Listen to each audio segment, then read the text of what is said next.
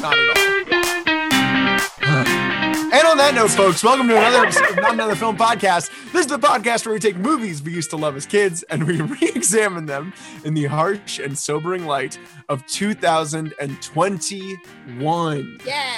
Nailed Got it. it. Tried to segue and it didn't work. Oh.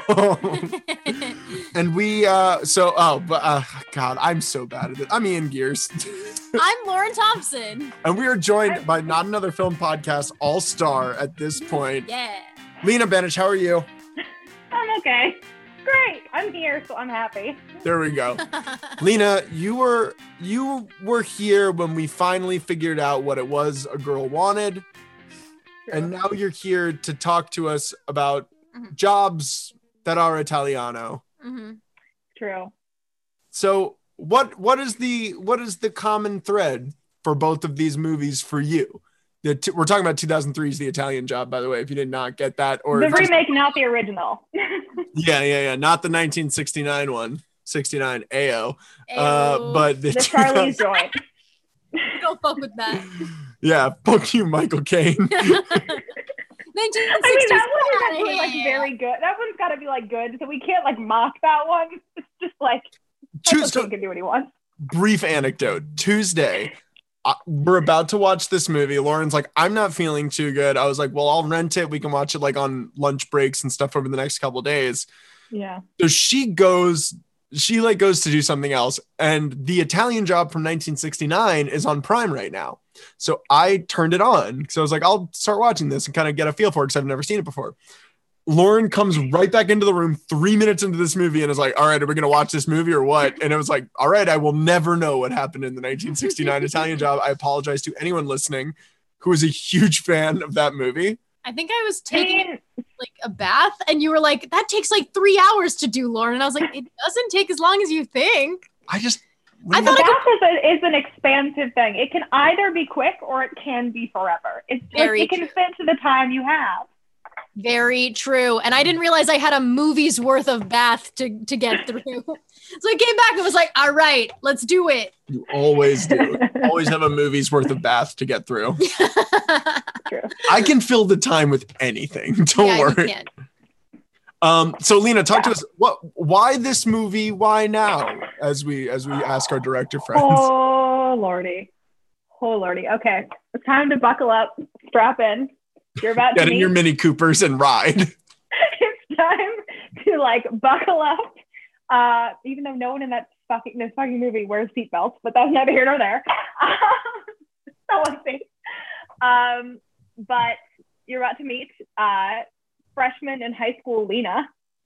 Um, I first watched this movie at an Episcopal church lock-in following an evening when we went and drove in minivans to Northern Illinois to a corn maze that was themed around the 2008 election, which is how I know this was the like second or third weekend of 2000 of October in 2008. Such specificity. Instead of Husk themed, was it like Husk it is the most deranged setup for me having never seen this movie before that like I was like this is oddly specific I need to tell you Yeah. um yes no in northern Illinois there's a corn maze that does it's huge and they do themes every year and so my church group um as the preclude to a lock-in um which is that like dumb white thing that we do in the Midwest uh, I've I've been to a lock-in We've too. all been to a lock-in. We're very white. the Mid Atlantic Um, lock-ins. So as a precursor to a lock-in for like a fall thing, the uh, youth leaders decided they were going to pack all of us into minivans and drive to Northern Illinois you gotta make and it go to this corn maze. And then, um, Put all the was teens all the kinds traffic. We like were stuck for an hour. Um, but we got back to the church and they're like, cool, so we're gonna watch a movie. And they gathered, assembled the group and they said, what movie should we watch? And they narrowed it down to two movies. And one of them was the Italian job. The other was Moulin Rouge.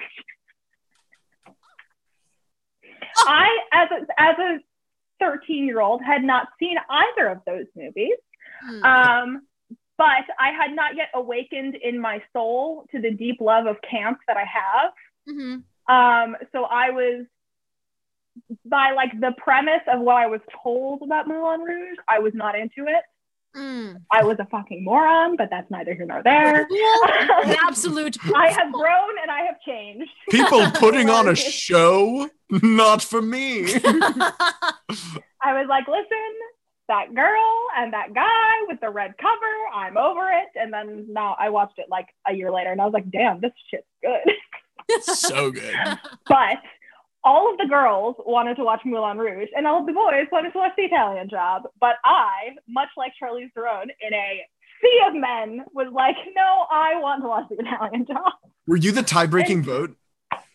No, they they literally got to an impasse and they sent the girls downstairs to where they were gonna sleep and the girls watched Moulin Rouge and I stayed upstairs in the hall with the guys and watched the Italian Job and then I went back downstairs in time for Satine's death and then went to bed.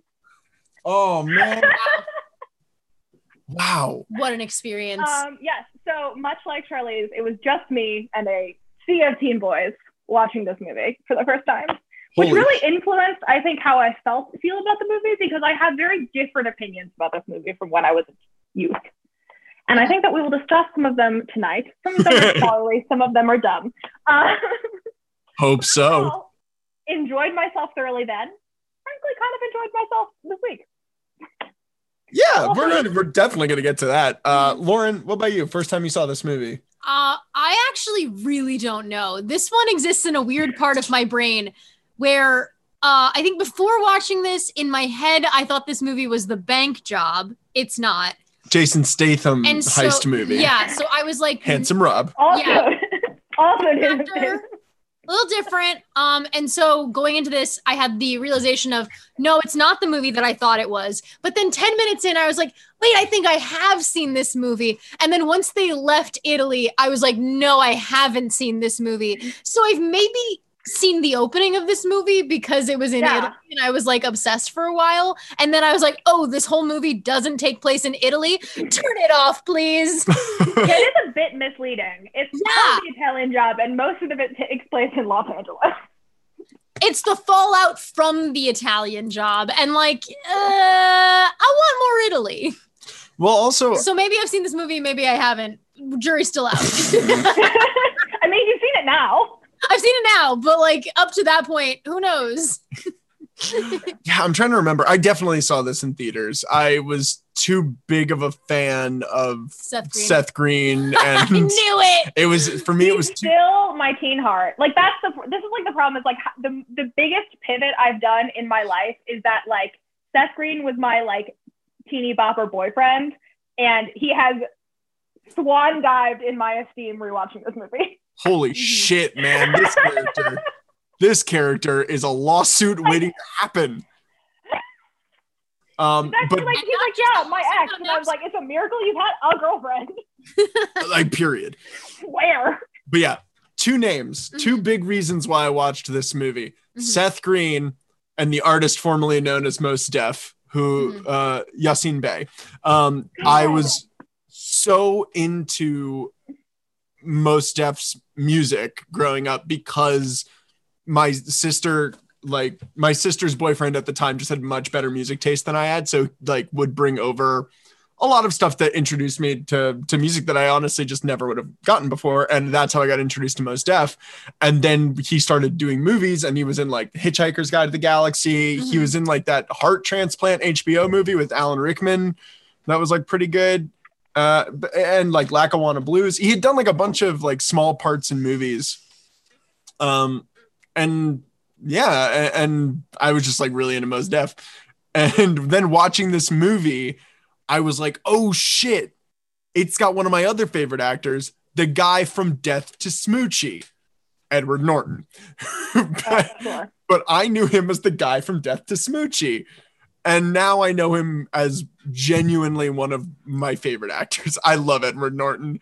He, the dude's got a. We'll, we'll get into some of the crazy stories about Edward Norton on I set. mean, yeah, I read I read the IMDb trivia page, so I have I've heard shit now.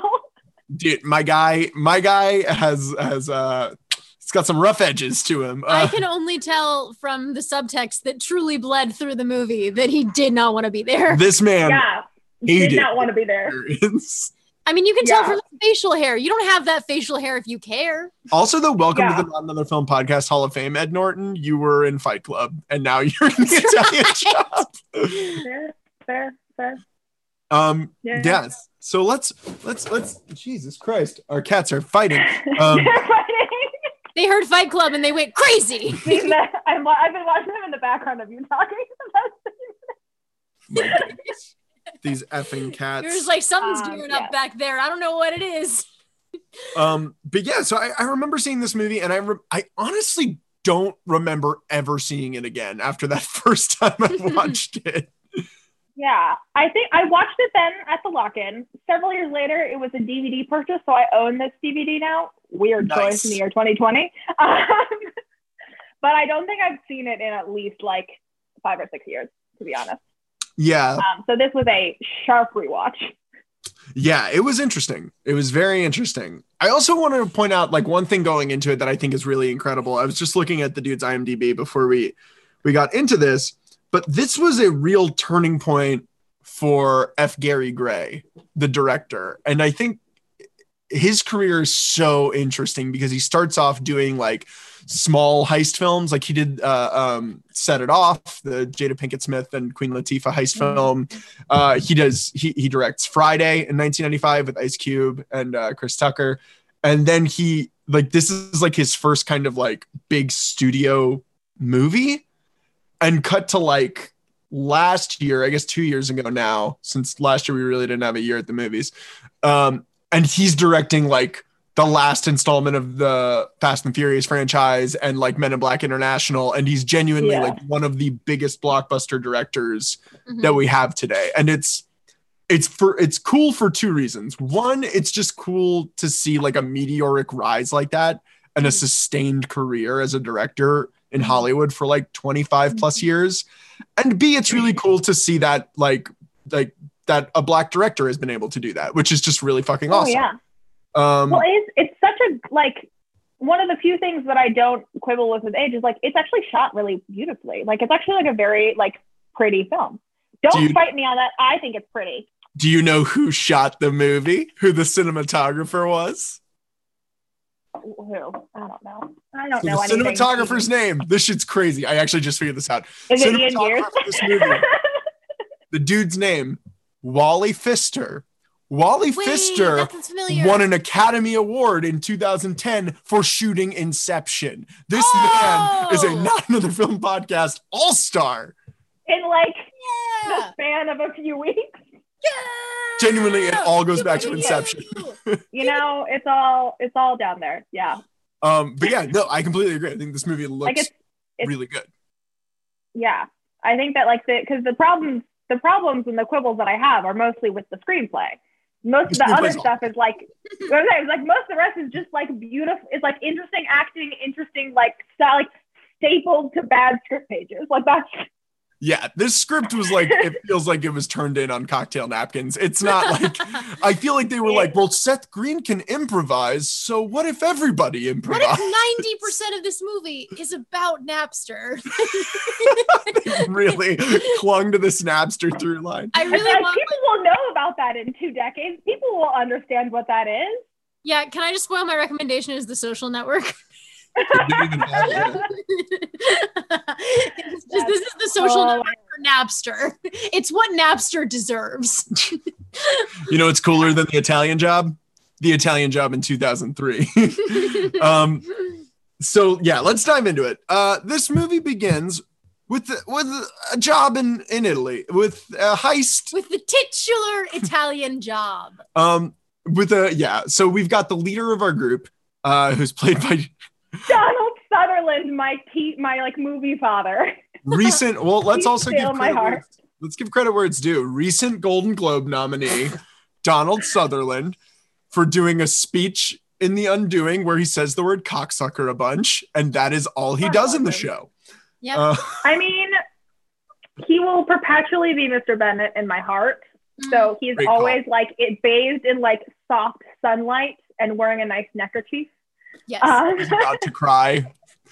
just like happy and or rather like travailed by his silly wife and just like either looking exhausted or looking delighted, but most of it, like generally speaking, chill. Just like world weary dad who's like messing up but trying his best, you know? Yeah, and Yeah. he's so he's the leader of this group of thieves, uh, and he's calling his daughter Charlize Theron on her birthday. Which she's the first person you see in the movie. So actually, this is my like deep take for my rewatches. This is actually Charlize's movie. It's not. It's about Stella. It's not actually about the other characters. It's It her, should- bro. It should be. Like you watch and you're like, no, functionally, this should be her movie. And somehow it's not, which is Well, confusing. because it can't possibly be about a woman. There's only four women in this movie. Only, I think only two of two of them have lines. and one of them gets their clothes blown off by a speaker. Uh, that actress, I found this in this movie. That was Jason Statham actual girlfriend at the time. I was like, I'm sorry, what? Yeah, it's Kelly Brook, right? oh wow. It is? She's a model. I don't know people. Sorry. No, I don't know. Um, yeah. It, so they're they're in Italy. They're doing this job. They're gonna steal uh thirty-five million dollars worth of gold bars, Mhm. which uh I also saw this on the IMDb trivia would equal around five tons. Um, yeah, the, the math does not quite work out in this situation. It's also so funny because Lauren and I just got through watching all of the uh the newer Oceans movies. Mhm. So we watched 11 through Mm. 13, then we watched 8. And it's just like the first Oceans movie comes out at the top being like, we're going to steal 150 million dollars from this casino. And this movie's like, all right, we're going to steal 35 grand in gold bars from a safe in Venice. and it's very clunky to get out. Like rather than just robbing Dun, a. Yeah. yeah, like, are you, you yeah. planned it perfectly. And I'm like, really? If you planned it perfectly, you'd pick a different job. yeah. Let's get into this. It is a very difficult job. Unnecessarily so. Well, oh, and you know why? Mm. Because there's not a clear delineation of roles in Yes. this group. yes. That's the key problem with this heist movie is that there's not specialization. No, they do specialization for like three people, and then the most important people are like, and then you're here. So it's like you've got like Yasiin Bey, who they're like, this guy is our demolitions expert. He knows Yeah. chemicals. And they've got Seth Green, and they're like, you're our tech guy because you're small and skinny and you know nerd things. And then we've got Donald Sutherland, who's the leader, and we've got uh, He's a safe cracker. yeah, and uh, yeah, he's the safe cracker, and Jason Statham, who's a getaway driver. Then we're left with Ed Norton and Mark Wahlberg, who are just two Yeah. alpha white dudes fighting for the role of who gives a shit in this heist. Yeah, I think that what we're supposed to get is that Ed Norton is like the guy who can assemble teams in the locales. He's the wild card. I think he's like the well, guy because who he's knows. the safecracker, and Mark is the one, and Charlie, who's the Mark Wahlberg character, is the one who planned the job. So truly, Ed Norton has no job. He's the guy who finds the people, actually, because he's the one who finds the garbage men. Um, so maybe he's the like wrangler man. Yeah, he's like don't the one know. who gets them the stuff. He's like it's like in um in Ocean's Eight, like Sarah Paulson's the one that can like get them stuff. And she just can like acquire things and like get people. I think that that's what Ed She's Norton the is. Ed Norton. She's the Ed Norton. Yeah. Sarah Paulson's the Ed Norton of Ocean's Eight. Yeah. I think that that's that's basically what you're supposed to get. I think it, it is strange, specifically in the dynamic between Mark Wahlberg and Donald Sutherland, because you get the idea that Donald Sutherland is the lead, even though his specialization is safe cracking. But this one particular job, he's handed it off to Mark Wahlberg. I think the idea is basically It's one last job. it's one last job. So what I'm gonna do, Yeah. is I'm gonna give you command of this because you'll be the lead going forward. But I'm sort of still supervising you. You still got your like training wheels on in the form of Donald Sutherland. But I don't know Yeah. what Mark Wahlberg's job was before he became the leader. That's my question. it's like, is he the pickpocket? I think that's maybe like from the I think that's if, if you watch the like flashback, it seems like he's the pickpocket. yeah the but they don't need a pickpocket for this job. Slash, he's grown since then. Though, based on like context nonsense of this movie, it is my head headcanon that like because of whatever accent Donald Sutherland's attempting in this movie, um, that like baby Charlie like met uh Don, John Bridger, Donald Sutherland, like somewhere in Southie when he was a teenager, and like. And he like took him under his wing, like because I'm like, listen, because ma- basically nothing about Stella and Charlie's relationship makes sense unless they've known each other for literal decades since they were awkward teenagers together. So like I- that's in that sense, I'm like, no, like obviously, like he met Stella when they were both like 12, and mm. just like idiot. And it seems like like there, there are a couple times when they're like walking through Venice together, Donald Sutherland and Wahlberg, and it, he kind of almost makes allusions to the fact of like you know Yeah, Like, like, like, strong thing- dad vibes and like, Yeah, of, like, teaching I'm your- lessons and like. I'm your dad, you should fuck my daughter. like I mean, he ships it. Let's be clear. yeah. He's like, go yeah. find a woman who will understand you and spend your life with her. But also, look at this girl I just bought a necklace for, my daughter. Ha! Haha, yeah, connect these dots. Yeah, it's like Ian and I have been rewatching the OC, so it's kind of like So good. It's like the the Cohens bringing Ryan in. It's like maybe that's kind of the deal with Charlie's. is like- That's my recommendation. yeah. Is that It was running that. concurrently when the Italian job came out. so they're like, yeah, no, we we took you in and like you're you're sort of our kid, but also like you're not literally our kid, so you can get with our daughter maybe one day. Best of both worlds. We feed you dinner, you fuck my daughter. We keep it Like, I in the know, family, it's- not actually in the family, you know? Yeah. In theory, like John Bridgers and Charlie and Stella were all like in Dorchester. Um, just like chilling. Going I'm to Charlie Staring Oscar party. You know, where my butt was for all of senior year. yep. um, Like on a brassy brownstone somewhere off of the UMass stop. Um, th- so th- my this this image has never gone out of my head. It's my favorite thing in this movie. It's in the first 10 minutes. It's in order to get the safe, they paint this like nitrate shit on I the have technical issues with it. I love this. on the bot on on the ceiling and then they put an explosive in there it causes a perfect explosion of just this one square wherever there is paint of this chemical and this safe just drops two stories and for some fucking reason does not shatter the precarious integrity of this venetian building this this build dude venice is being held up I can't believe that it wasn't over a load bearing po- support post, first of all. There's- like if that safe is as heavy as it is that it could, could it could achieve enough velocity because they only paint they paint the floor that is the ceiling over the water and they paint the thing over so it's like it kind of has to like it has to shush its way through one of the floors without paint on it. Um that like if it's that heavy like it better be over a support beam first of all. Second of all here's my main problem Seth Green, aka Lyle, is rolling on some like ancient version of AutoCAD, and I don't know where he got the plans for this building, but no plans that are inch specific.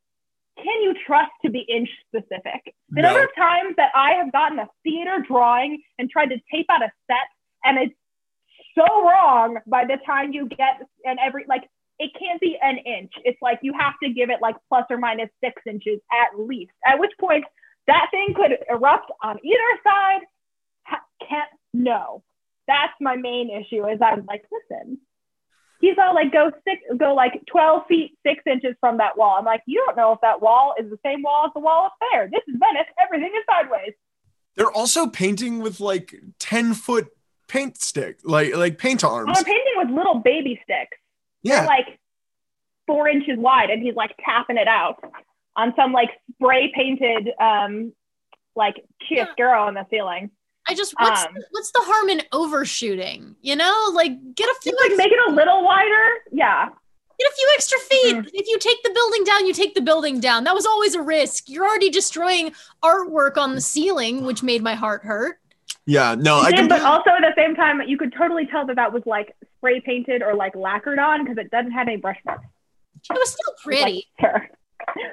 I mean, I completely agree. It's it is it doesn't work at all, and at the same time, it's fucking awesome, and I loved it.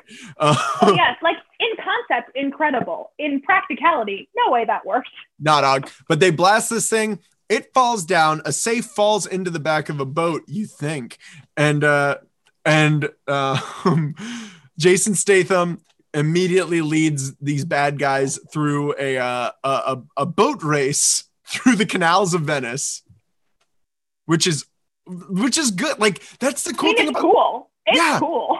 that's the cool thing about this movie is like there are really not a lot of uh special effects shots it's a lot of practical Yeah. driving practical like uh, boat Mhm. racing a lot of the actors did a lot of their own stunt driving Yeah. So it's like they they actually like for as much as like we're gonna make fun of this movie like they put in the work and i do think that you can you can see it yeah. Yeah, Yeah. this movie kind of lives in the execution. yeah yeah um yeah.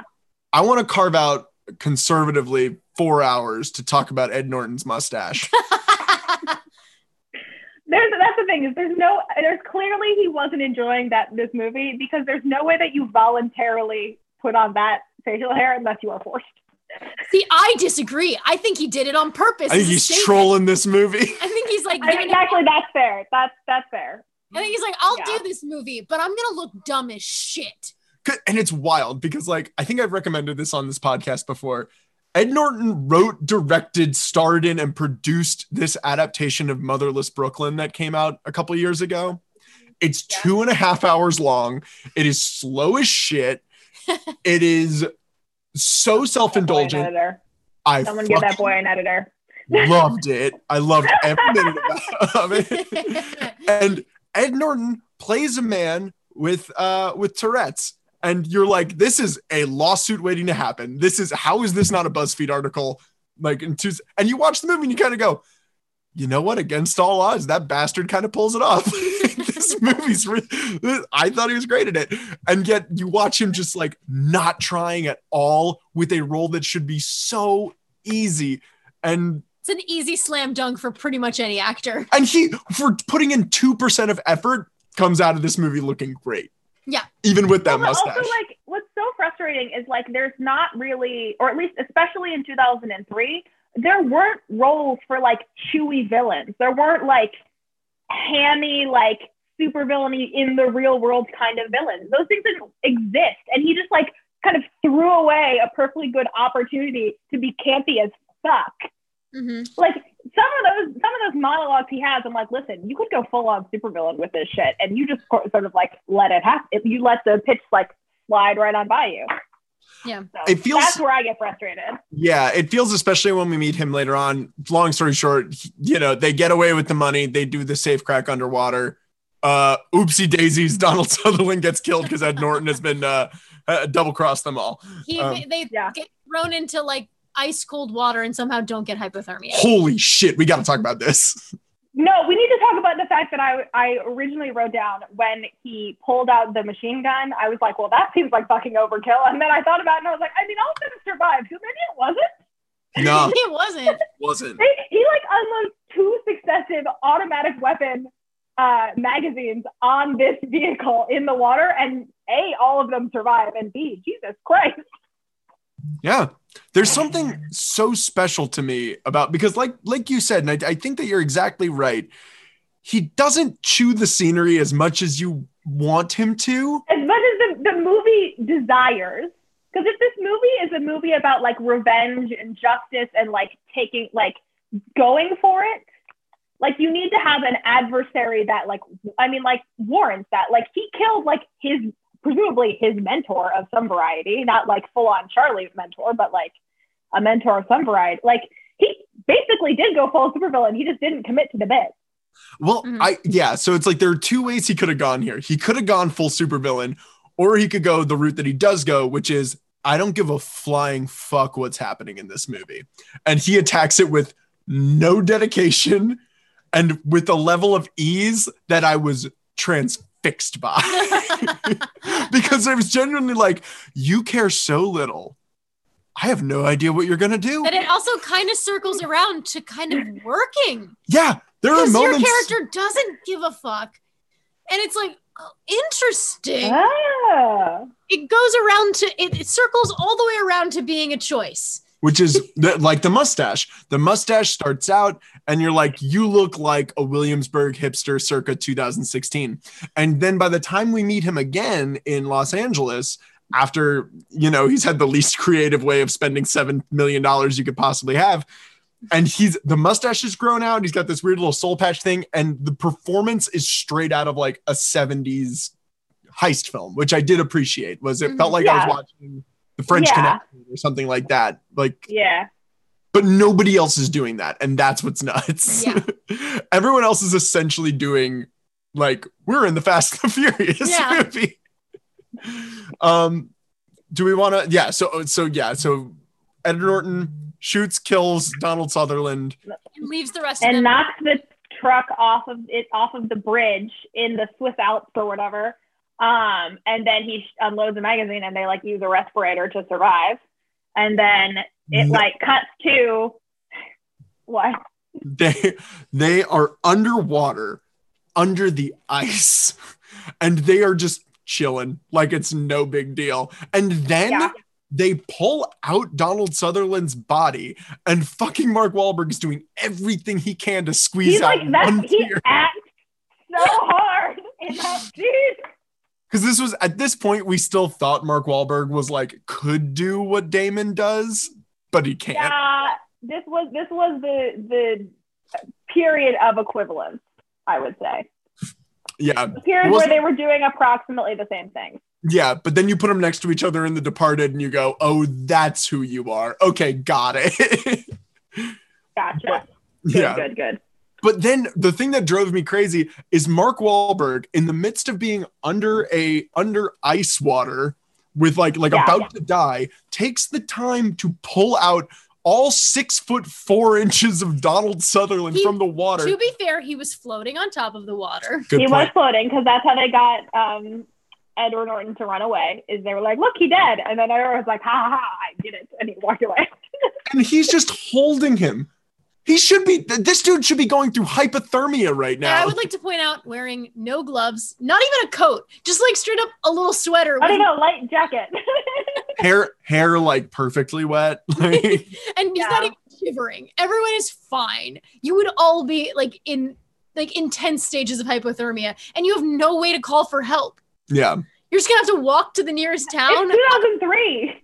Yeah, what are you gonna do? Uh anyway, now we are Wild. also there's a crazy scene in Venice, the beginning we didn't mention this, where Wahlberg and Sutherland are walking next to each other, and the movie makes it look like they're the same height, which is hilarious because Donald Sutherland's six foot four and Mark Wahlberg's like four foot ten. But like Part of the trivia, he wore lips the entire movie, and I was like, I mean, because Charlize is a hundred feet tall, and therefore, Mark Yeah, Wahlberg didn't Theron is look good. short. she is an Amazon. So like yeah. She is an Amazonian queen, and you know, and she's wearing heels in this movie. So Love her. Love her, love her, love her. Love that for her. Um, so let's get back to Hollywood, California. Well, we it's actually they go to Philly next. It's a year later, and they're in Philly, which is where we meet Stella for real. oh, she was in Philly? Yeah, there's a there's a um A uh, British- ticker tape on the bottom that's like one year later, Philadelphia, and they do I like an establishing read shot. I don't know how to read.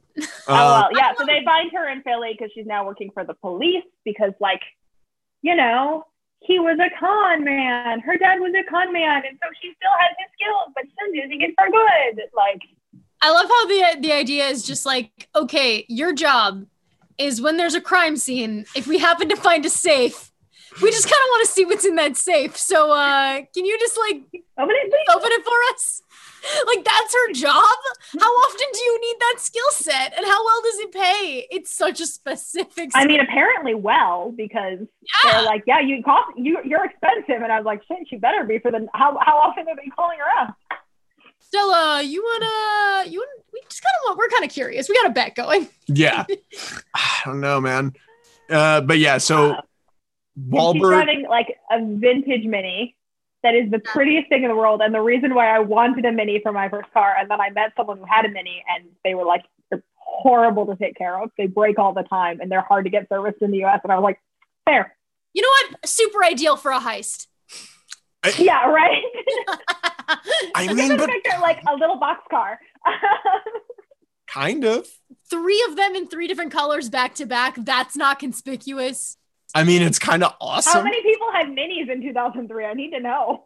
I feel like this, it like I, I'm like a Hyundai. certain. Yeah, this movie shot up the Mini Cooper popularity to like an insane degree. Like before this, we were like, "Have you seen the PT Cruiser?" And then this movie came out, and you're like, "Have you seen the Mini Cooper?" but Yeah. But she does do like the most terrifying Jersey slide around actually four like lanes of traffic. And I was like, that's even stronger than I would go. yeah, she's also like a loose cannon behind the wheel from the first time we meet her, which I do appreciate. well, then she should have been the driver. Why? Why do we have Jason I Statham? love that she's so good at it because she totally just like smacks down Rob and just be like, no. But it's another instance of like people aren't staying in their thing. Like at no I mean, point does handsome Rob do anything. Need- No, you're good. Oh, uh, at- like at no point does handsome Rob do anything that other people don't also do. He fucks. Nobody else fucks. That's literally it. That's all we That's got. true. Um, but I mean, arguably, they do need three drivers.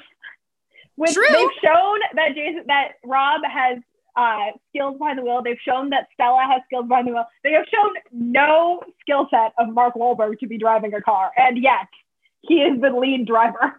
Because he has nothing else to do. yeah, Mark Wahlberg has nothing true. to do. He he plans it. He just wants to be included. But again, yeah. gu- like genuinely gu- gun to my head if if Wahlberg came up to me and was like, "Hey man, I got a plan." I'd be like, "Sorry." Like, I don't trust you, my Never. guy. it's a burger place and me and my brothers are going to run it. And it's like, "Nah, I don't think that's going to go places." Trust me, we're going to have great merchandising opportunities. It's going to be great. Oh my god. Um, Side note, I, I've I brought this story up before, but you'll appreciate this because you also went to school in Boston. I used to work at uh, um, the harbor cruises, and we'd go around. And on my last talked about this last time I was on. good on the last day, I pointed out that Mark Wahlberg lived in like three different buildings in East Boston that we would pass. and I was like, "That's a building that Mark Wahlberg lives in." Actually, You just lied? oh yeah, I would get incredible tips. or I'd be like, that's where they shot this scene in Mystic River. And like people would be like, whoa. yeah, this is my connection is that I lived off of the UMass stop uh, for my senior year of college, and I lived across, like at the train tracks down the road. And if you continued down the road to the Savin Hill stop, Mhm. um, at that corner was our favorite diner that we would go to in the mornings. Uh, one of my roommates was a distance runner, so he would do like marathon, like runs in the area. And so he would wake up at the ass crack of dawn and go to the starting gate, and then the rest of us would wake up and like go get breakfast and then go meet her at the finish line. But it was this diner. If you went there before seven, it was like five bucks, and you got like three eggs, hash browns, Oh. like the whole smorgasbord of it. Um, and it was Mark Mark Wahlberg's favorite diner. It was his like hometown diner, and there was like a huge picture of him on the wall next to an article about the diner.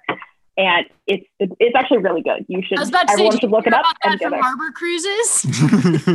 No, it was because we went in because we were like, this is the greatest diner. We went there for breakfast one day, and it was just like on the wall, and everyone just walked. We're like, what the fuck? nice. That's awesome. Yeah. Ian Ian actually photoshopped that photo. Yeah, I, I had to really a, a slick paper trail. There's so much around the city of Boston that Ian just is like, Mark Wahlberg was here. Did you know that? Did you know Tom Brady took a shit here once? Like It, Al gives, State Street subs. it really gives Ian a nice thrill to just like lie about celebrity sightings. That was a Georgetown cupcake. Yeah, people are on vacation. You want them to leave with something special. Um, Oh yeah. but yeah. Um, Anyway, let's get back to this movie. This- Oh lordy. So um, she comes back from busting open the safe. Um, her assistant that you never meet again. Oh, so she has this. There's actually five women in this movie. Very sorry. Shame on me. Five lady. you How never see her again, but she has a she has a cute little line about how Marky marks the dish. Um, and then she like saunters out of the office. Um, and then we have the first scene between the two of them where like you've known each other since you were 12. There's no way that you don't have this kind of like deep intimacy as just like someone that your dad used to work with. Yeah. No, it's weird. He he walks into her room without knocking too many times for me to think that they don't know each other really well. Yeah, he like Yeah. walked in on when she was in her bra at one point, and I was like, hmm, this has happened when you live together in a house. You know that time when Yeah. you're like trying to crack a safe in your bra, you know. this is- Also that I'm like, mm, this was shot by a man. she's like she's like I'm in like pajama bot like like shorts from like the waist down, but just a black lacy bra on top. it's like what the fuck? I don't actually know a human woman who would just wear a bra around the house and nothing else. And like a regular bra, bra. Like I would buy it if it was like a sports bra. If it was a sports bra or like if it was like a tank crop or something, like I would buy a woman wearing a shirt with no bra over a woman wearing a bra and no shirt. That's the more likely scenario. Is you walk in, no, no, she's wearing a crop top with no bra. yeah. And like you have the thing of like, oh, you're walking in, shit. A person came in. I should probably be wearing a bra right now, but too late. You He's know. walking in Can't do anything shit. about it. Um, Can't do anything about it now. Um, Uh, yeah, yeah, they're so- deeply intimate. Mark Wahlberg's Right. essentially like, look, uh, we want to rip over Steve, uh, who's Edward Norton, because he killed your dad. Uh, do you want to do this? Uh, long story short, she's like, no. And then like two seconds later, it's like, yeah. No, and then she has a long scene of her just staring at the necklace that her dead father gave her, and then she says yes. yeah. And she, And then they meet in an overpass. yeah. And, and this is where we get the character introduction of pretty much everyone else. Mhm. I, I, I I- enjoy the trope that they do for the character introductions, which Me is too. like for some reason very intrinsic to heist and con movies, which is flashbacks. I and I it. like the, each of the flashbacks. I think the flashbacks are smart. Me too. I, I, it's one of those- I was literally just gonna say, it feels cheap, but I'm charmed. I'm still like, I like Yeah. seeing this. I like the flat. I like like the. We're gonna like cut back to like Yasiin Bey like playing with explosives for the first time at school, and like the Jackson Five is gonna be playing, or like we're gonna cut back to like this like thing with, um. Seth Green falling asleep and his roommate, who's Oh actually my- played by Sean Fleming, stealing while like you know Metallica is playing, and like Mhm. so there's like little bits like that that I'm like, this is silly and over the top, but it's it is very charming. very charming. Also, the baby ball Wa- Mark Wahlberg looks a lot like him, but also mm. very distinctly familiar to me. And I didn't look up who that actor is, and I'm like, Was Mark Wahlberg was because baby Mark Wahlberg, his whole thing is like, it's like, oh me, I've been in trouble with the law since before I was born, and he's Yeah. like, and it cuts this thing of like this big fat bully just like get out of my way. he's like pushing. Yeah. he's like, give me your lunch money. he's like, And he's like tot. like, and His like, like little tot has like arranged his like hooligan friends to help steal the wallet of a like adult child, like a big kid. he's an adult like- child. No, what happens there is that the adult child takes a kid's lunch money, puts it in his back pocket, and they steal back the lunch money that he had stolen from that kid. But it is never explicitly stated that he gives that lunch money back. Yeah, he so in keeps it. essence, he's using this big bully as a middleman to still take kids' lunch money. Yeah. He's a scumbag. Yes. Um, I enjoyed the justice of it, and then you explained it. I was like, oh, woof. No, yeah, you never see the follow through. It's like, no, you're still selfish. I think the like the editing, I like the idea of it, but there's something about the editing that just feels like sluggish. The slow these mo, like flashbacks. Well, it's like we Yeah. just like we take too long to go into the flashbacks. I'm someone where it's like if you're gonna do a flashback, I Yeah. in and a right away. Like you need it to be tight, where it's like, okay, I'm here. You get a shot of him. All right, this is blank, blank, blank, and then whoosh, we're in the flashback. And instead, Mark Wahlberg is doing this like lackadaisical, like he was in trouble with the law before he was born, and then it switches over, and you're like, no, no, no, no, no, it's taking too long. Yeah. Bring on this man's face for far too long. plays Mark Wahlberg. He's such a hunk. Woof. No one's that much. Um, they're great. Continuing, like Left Ear is my favorite character. It's the um, Mos Def character, um, which I, I think is awesome, especially because like in the world of 2021, um, he is a deaf character yeah. who had like you see his like source of it. It's not ever done for really like they never make jokes about it. It's just like par- like it feels very authentic to the way that like deaf mm-hmm. actors and deaf creators are creating stuff now, where it's like they make dumb jokes about it the way that like deaf people make jokes about their own situation, but no one's like, oh look at you, deafy, whatever. Like, like dumb Yeah. stuff that they say. No one ever, no one what- ever brings it up in a in any sort of derogatory way to him. Yeah. He's more he's more like you idiot. I'm dead. Yeah. I also just love him as a I, I just think like he has such a calmness as an actor, Mhm. Yeah. which is like he's a really comforting chill. force in the group. Where I just feel like everyone else is so chaotic. well because they all talk about like what are you gonna do you know earlier in the movie they're like what are you gonna do with your with your money Uh, uh, first of all nobody has a good idea of what they're gonna do with their money except for this Except character him. I want his I want his price. he's like i'm gonna buy a house in the south of spain i'm gonna have a room for all my books and a room for all my shoes and that's all i care about and it's like that's and I a was like, fucking- God. Yeah. Yeah. In the year of our Lord 2021, I want that. Sounds great. Um, but yeah, so he's got that. The I want to briefly touch on Jason Statham's backstory as a man who like wanted to have the longest police chase in history. So he drove from like New York to Hollywood. But and like they did they couldn't stop like purely the They put the spike chain out, and for some reason that did not affect his tires. he just like gave him the finger. Um Yeah.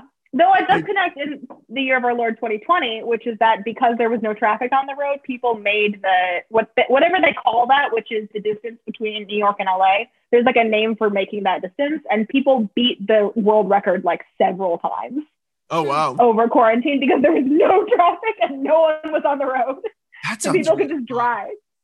I'd do that. I don't know what it's called. I feel like it'd be fun for half a day, and then you'd be like, "Oh God, no! What have I done? I feel like I'm too far away from home. I'm too far. I guess I have to do it." I'm Somewhere built in Oklahoma, and I can't go back. yeah, the, the handsome Rob Trek. Um, I don't look nearly as handsome as Rob. yeah, uh, Seth Green love that- shows up on a motorcycle that he doesn't know how to ride. Uh, his name is Lyle, but he I don't like him. he I don't like him either. It's really quite sad. I don't like this man. He- I don't care for him. he pushes to be called Napster for the rest of the movie because this movie thinks that this Napster plot line is so fucking clever that he got he actually. and that it's gonna make sense after the year tw- 2000 like eight. it is it dates this movie so horribly. It's also like it's a it's a one where it's like a marginally funny bit in the backstory. And then they keep the more they keep trying to make it a bit, the less funny it becomes in retrospect. So I don't even give it credit for being marginally funny the first time because they ruin Yeah. it. You drive the joke into the fucking ground. He also says it so many times that genuinely, I don't believe he invented Napster. Yeah, it's starting to feel like you didn't, bro. He says he invented it and it was called Napster because it was stolen from him while he was taking a nap, which I do Which I think think is is line. kind of clever. the only clever thing. it's one of those where like you come I I feel like this is also just like a classic screenplay problem and like a classic like writer that doesn't really know what they're doing problem of like yeah you have six versions of the same joke pick the two funniest versions of that joke and those are the two versions of the joke you get Yeah. you don't have to do all six that's why we edit Yeah. Ian and I run into this all the time where it's like, okay, cool. We put the, the same joke in basically six times. All right, which ones were the best ones? Cut the rest of them. Shakespeare did that too. Keep, not- keep going. yeah. Um, so they're like, okay, we got to get the digital footprint of Ed Norton's house. So we're going to send Because Charlotte. we're gonna put it into Seth Green's AutoCAD, and somehow it's going to be exact to the inch. I like how they're, they're pretty much like, how are we going to get this money back? How are we going to exact revenge on Ed Norton? And they're like, we're going to exact revenge by doing the exact same thing that we did in Venice. And it's like, Charlie, you only have one plan, don't you? Like, you don't have any other plan. You don't even know any other cons. You just know the one. He's like, revenge is Yeah. a dish best served good. So let's do it. and it's like, oh God, you really don't have any other ideas, do you, Mark Wahlberg? No. Um, What's but really terrifying is they're like, how wide is the hallway? It's like six feet and change. Like, cool. They're like, yeah, that car will fit in that hallway. I was like, awesome. In the before times, I was working on a show called American in Paris. They, we had a piano on a flat. That flat had an inch and a half on both sides, and we had to haul that thing on and off stage at full speed. We it took us forever to get that shit right. Forever. Are you telling me that they're driving shit through the hallways and they're not hitting stuff? Are you saying there's no end tables in this hallway? Are you saying there's no like pictures that are jutting out enough that they're gonna get smacked on the way by? Like, Not a I think part of me thinks like if I was in their situation, I'd be like, yeah, if I'm gonna steal his shit, I may as well ruin his house while I'm at it. You know, like I may as you're well just wreck it. You're correct. I mean, that's arguably true. We never actually see them try and drive to the house. I, I, just get think that they're there's trying to in be them. classy, they're trying to keep it elegant and simple, but like also Mhm. they're petty. So like personally, you're right. like fuck some shit up on your way out. You know, Right. But especially But since that they was one of the always best have- lines. Yeah, especially because they also have always have one person who's like, I guess I'm just kind of supervising what's going on because this isn't my job. Just have that person start fucking shit up. just like walking in with like a golf club and just hitting shit. What are Yeah. you talking about? I mean, honestly, Yes. yeah, it's Stuck sad. that like monastery tile. yeah. Wreck his fucking TV. Yeah. Uh, but they send Charlize in as a cable person to go and and fix the fix the power. Ooh. Before that, they're like, one of the things we need, and one of them is they need to find how long it's going to take to get through LA traffic. And so they send Rob with a car, and he gets stuck behind an LA actor. And it's Scott so Adsit, dumb. yeah. improviser extraordinaire. Scott Adsit. Um, also from it's like from it's 30 Rock. both wrong and also exactly on point. yeah I think it's also it's like both a caricature, but also I know that person. yeah. yeah I think it's like very interesting watching this movie after having watched the Oceans movies. The Oceans movies like can feel very like we're just kind of hanging out and very lackadaisical, but so much in those movies, like everything they show you pays off in some way. So in some way, I was always expecting because my brain was in like Ocean's universe, I was expecting them to like at some point have hired that actor or something to do a bit. And yeah, yeah. I always expect when I'm like in heist movies, when I'm presented with information that it's like, this is important, this will come back later. It's everything is part of a puzzle that you are Yeah. trying to solve along with the characters. So it was weird that they left that and and many other threads just kind of like hanging. Like the dogs were just kind of like that idea left hanging. Never really became a thing other than one joke about left ear not liking dogs. Because also, admittedly, because like the entire heist goes out the window. yeah yeah. At a certain point, they plan a heist that then they just like don't do because they're like, oh shit, there's a party across the street. We didn't have any backup plans for this. And you're like, Danny Ocean would have gone headfirst into that party. That's what I kept thinking is like the in the oceans universe, they would have like they've done way way more complicated shit on way less resources and way less planning. Just like, all right, we have contingency There are no backup plans here in the Marky Mark universe. no backup plan. You had one backup plan, and that backup plan appeared to be drive a car into his house. All right, so we're gonna drive a car into a house. then we're gonna have the safe drop through three floors and into the water. Then we're gonna unload all of the bars out of the safe in the water. Mark, there's there's no, No water water. underneath his house. It's feel like the Italian job, basket shop. okay. Uh, what if we drive the safe out to the Pacific and drop it in the water, and then we can get it out? in the water, Mark. Charlie, no, no, Uh, okay. that's more complicated. Uh, Yeah, it's dumb. But the other thing that's crazy about this is Seth Green's like, I've developed an algorithm to hack into the, to hack into the the traffic system in Los Angeles, and it's like, I'm I'm no expert on anything, but I'm fairly certain that traffic lights are controlled by roadway weight and sensors underneath the roads based on how like where where cars are. So, some some intersections are, some intersections are not.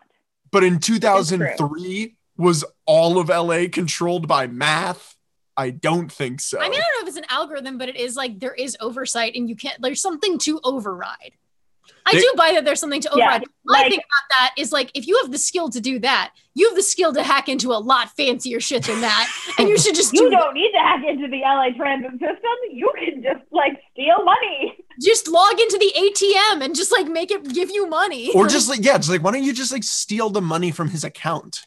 Yeah, I feel like that's easier. I feel like that's so much easier. Is just take the money from his bank account. Yeah. They even do that in Now You See Me. Like, come on, it's not that hard. Those Oh, wow. dirtbag magicians did it. We can do it. Ian and I watched both Uh. Now You See movies, and uh, I want all heists to involve magicians now. I mean, listen, I got Rex for you. Uh, Yo, I love it. Straight garbage. um, yes. Two quick things.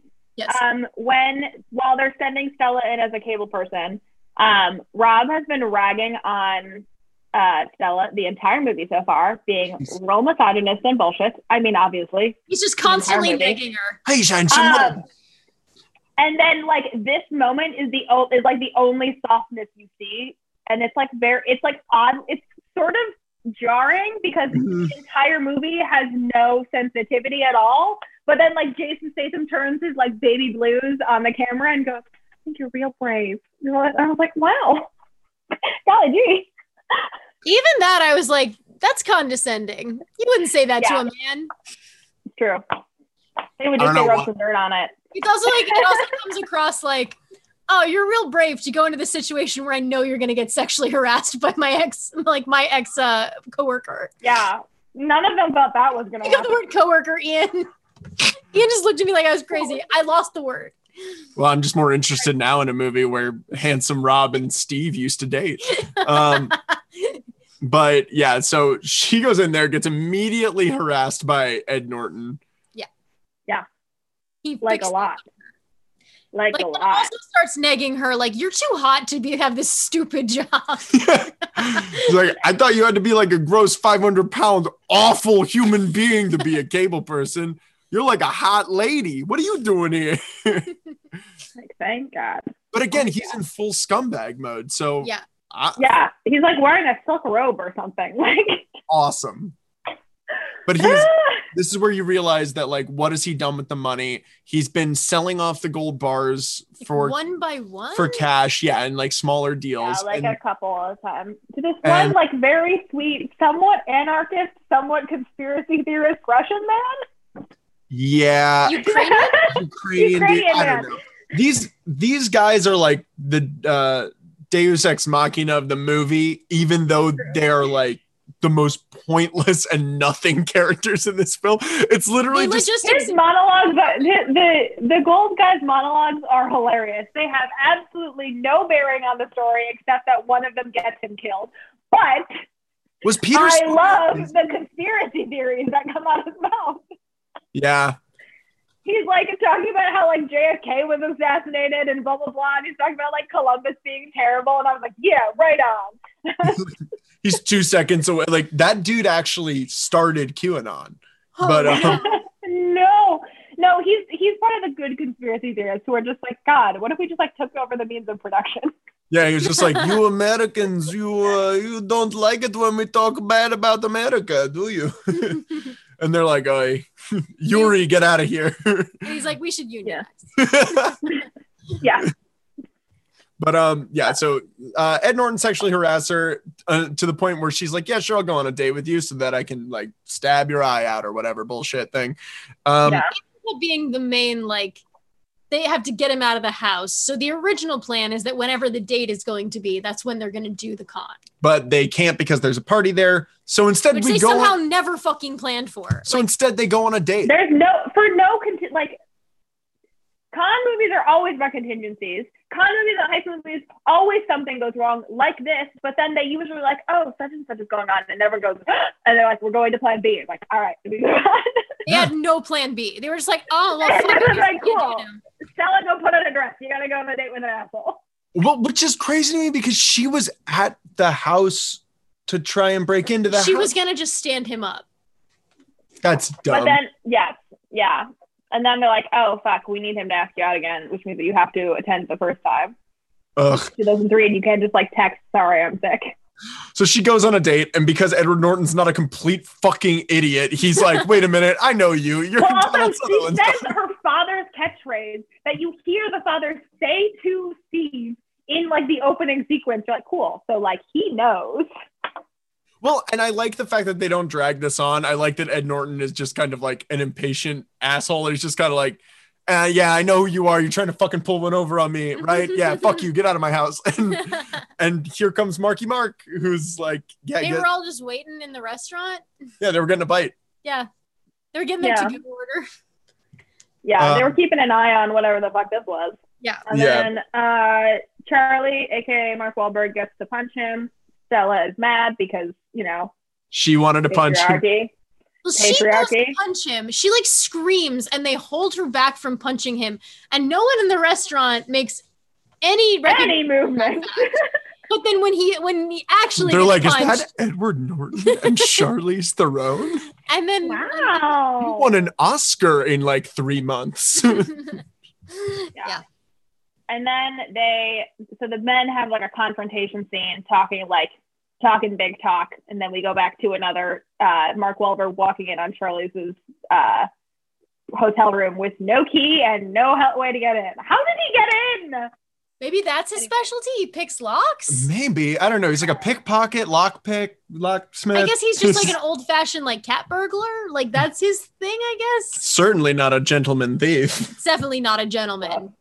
Certainly not. No one in Um, this film is a gentleman thief. They do not deserve that. No, there's no none of them. Um, and this is the scene that exists specifically to try and set up the end game, which continues to reinforce my theory that they were teenagers together. Um, because at the end of that scene, he gives her a forehead kiss, and I think that is straight. It, unless they have known each other for upwards of two decades, no no relationship could they have where that would be normal. No, I agree. Yeah, Like, no, unless he sat on the couch with her in their brownstone after she got dumped by her first boyfriend and like she cried on his shoulder. Like, otherwise, there's no reason. Yeah, it's either that or like, yeah, that's the only way I can see this working because the other way around, if they do barely know each other, then it's like a forehead kiss is definitely a rejection of anything ever happening between the Yeah. The It forehead doesn't kiss is like that. not the entire movie of like the frame of the last year has set up solely like them being interested in each other, but like none of that, all of that is decades old history. Obviously, this is my theory. Yeah. Thank you for continuing to support it. Well, and also that resentment he has towards him about like I always felt like my dad thought that you were more his kid than I was, even though I was his Yeah. kid. I think that Yeah. that definitely like that that tells me that they definitely definitely have Yeah. some sort of history. that's like that's a deep seated thing that starts when when you're a kid. That can't just like that's a year. start when like you were like 25 and like suddenly your dad doesn't pay attention to you more and you're like what the fuck? It's not like Yeah. I I mean, yeah. Yeah. I mean, because otherwise, I think she'd have the resentment of like, my dad is constantly leaving me and my life to be in this crew. And it's, but it's not that he keeps leaving to be in this crew, it's he keeps leaving to choose you. yeah. So she knows him. She knew her relationship, his like his relationship with her dad, and was fully Yeah. aware of like the the nuances of like no, it was always you that that kept drawing him away. So it had to be a past past relationship. I don't know if they were like Yes. twelve, but I do think like I mean not like 12. That's like a generic Oh, whatever 17. age it was, but it's like they had a they had their they had awkward years together in a way that created a, a kinship that makes the forehead kiss not weird. I just don't. has been silent. I just don't buy Mark Wahlberg as a a romantic lead. not oh, I mean there's that, but like we're lost we've moved on from that. But that's why I like I don't a given. I don't mind. Like I, I, I actually kind of I would prefer like especially if they did not end up. Spoiler alert: they end up together. But like especially Especially if on a they, boat in Venice. Great. but they never like. But but we never see them kiss. We never see them like they're like you know he's got his arm around her in a boat in Venice. But that's it. Like they never Yeah. have another like intimate moment in this Yeah. movie, which is fascinating to me yeah. and I think if we if you really kind of look back through Wahlberg's IMDb, there's not a ton of like, yeah, Mark Wahlberg, what a charming romantic lead in this movie. Sexual energy, Mark Wahlberg. No. Like, well, because it's like when yeah, it's like when I think of Mark Wahlberg in any sense of that, I think of Boogie Nights, but like the the point of that movie is like kind of how much so much of like the the romance is taken out of those sexual experiences Yeah. in the in that movie. Uh the, and the relationships I think are even are so much more complicated in that movie. Mhm. But and But it's they're more familial. and it's a much better movie. but also like yeah, I don't know. Like there, there, there's something like you reach a certain threshold with the amount of muscle you put on your body, and I'm, I watch you on screen and I just go, I don't buy that you would be with another person because you care too much about the way you look. Like there's something Yeah. about like I don't buy like Yeah. you know like they try to make like The Rock and Karen Gillan a thing in like the Jumanji movies, and I'm like this doesn't work. This Nope, doesn't work. nope, no, I don't buy no, The Rock no. as a sexual being. This doesn't work. See, I think that works because Jumanji has the specific understanding mm. of they're a different person in that body. Yes, It's not literally the guy that The Rock is like the char- the game character with that game character. It's like, oh yeah, it's a nerdy kid that is inside The Rock. Oh, you mean Dr. Bravestone? Yeah, it's, Yeah. Not, it's not literally Dr. Bravestone. I think that that's the only time, weirdly, that the, it has worked for me for The Rock. Like, but if you see like Hobbs and Shaw, I'm like, nah. Nah, dog. Nah, dog. I about that life. Vanessa Kirby and The Rock, nah, dog. But on the other hand, What a wild choice. holy shit. But on the other hand, Vanessa Kirby. Jason Statham fucks. Yeah, That guy fucks. Hot diggity dog. Yeah. Goddamn. I think I would prefer this movie if Jason Statham was playing the Ed Norton character. That's my hot take. Who is Ed Norton playing? I don't know. Ed Norton isn't in this movie. He didn't want to be in it in the first place. Yeah, this is a, is a scenario in which Ed Norton is free to be him. I'm I'm just gonna So put this out there. You over for Edward Norton. And Mark Wahlberg was supposed to play the handsome Rob character, and then they're like, "No, you should play the Charlie character." So he goes and does the handsome Rob thing, and then we get a real romantic lead for Charlie. Yeah. She deserves it because she deserves it. I'll be honest, you take away Norton, I walk. I don't watch this movie. I need Norton. I love Norton. Disagree. Disagree. Hard Disagree. disagree for me. Norton fucking he Thank doesn't even phone in his performance. He fucking zooms in his performance, and I'm like, you know what? I'm here. I'm here. I'm with popcorn. I love it. Um, with you, Lauren. um, yeah. So they all So this. he's gonna leave. Steve is gonna leave because he got spooked, and so they're gonna plan. They're like, oh, we can boost it in transit. Um, Yeah. couple of things. First, we didn't discuss this before. When Lyle broke the algorithm for the first time, he did a demonstration in which he did like seven consecutive car crashes, Holy shit! and I think that is so hazardous. It's I played for cannot laughs. Believe that no one died. I cannot believe that no one was maimed. The amount of times, like, I understand, like, Fast and Furious, like, people understand what's going on there. Like, well, this is like people who wanted to go see the Hollywood sign that are from Iowa that are getting like mowed down in front of the Oriental Theater because it's LA and we need you to know that. Yeah. I also am confused about the test because it's treated as a successful test. But let's look at this. All this traffic happens. Yeah, here's the thing. The it's test successful for these monsters. This is the test. The test is I can get you green lights all along the route that you're going. Therefore, I will clear your path so we can make a clean getaway. So he's like, okay, example, I can get you green lights. And instead of just doing green lights in the way that they need the green lights to go, he just gives green lights everywhere and causes a crash that would definitely get in your way, if not end up you crashing. So I look Yeah. at that and I go, that test didn't work. You need to be able to That turn on not not, all the green lights, but specific green lights. And instead they're like, seems legit. We definitely need that. No. I'm just saying he didn't do his job. Why are you acting like that was a sex- successful test? Can Ed Norton play that role? Sure. There we go. I'll allow it. Can Ed Norton play Stella and Stella play that role? I mean, give Charlie something to do, honestly.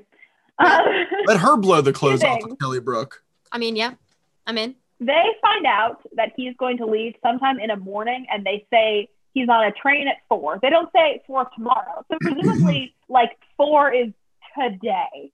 And they put this plan together in like an afternoon, and I'm like, cool. So if it took you this, lo- is this how long it took you to do your other plans?